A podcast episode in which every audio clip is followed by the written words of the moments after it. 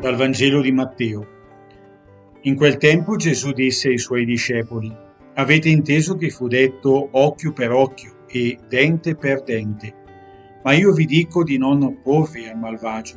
Anzi, se uno ti dà uno schiaffo sulla guancia destra, tu porgigli anche l'altra, e a chi ti vuole portare in tribunale e toglierti la tunica, tu lascia anche il mantello. E se uno ti costringerà ad accompagnarlo per un miglio, tu con lui fanne due. Da a chi ti chiede e a chi desidera da te un prestito non voltare le spalle.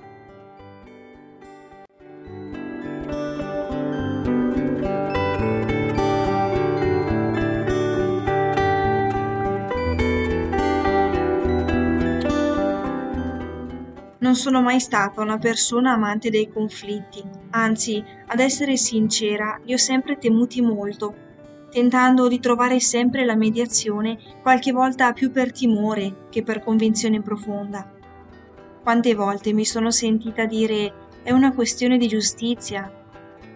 Nel brano di oggi Gesù con le sue parole ci mostra la via della vera giustizia, mediante la legge dell'amore che supera quella del taglione, cioè occhio per occhio e dente per dente, un'antica regola che imponeva di infliggere ai trasgressori pene equivalenti ai danni arrecati.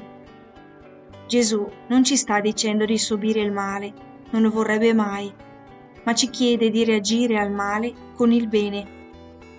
Il male infatti è un vuoto, un vuoto di bene, e un vuoto non si può riempire con un altro vuoto, ma solo con un pieno, cioè con il bene.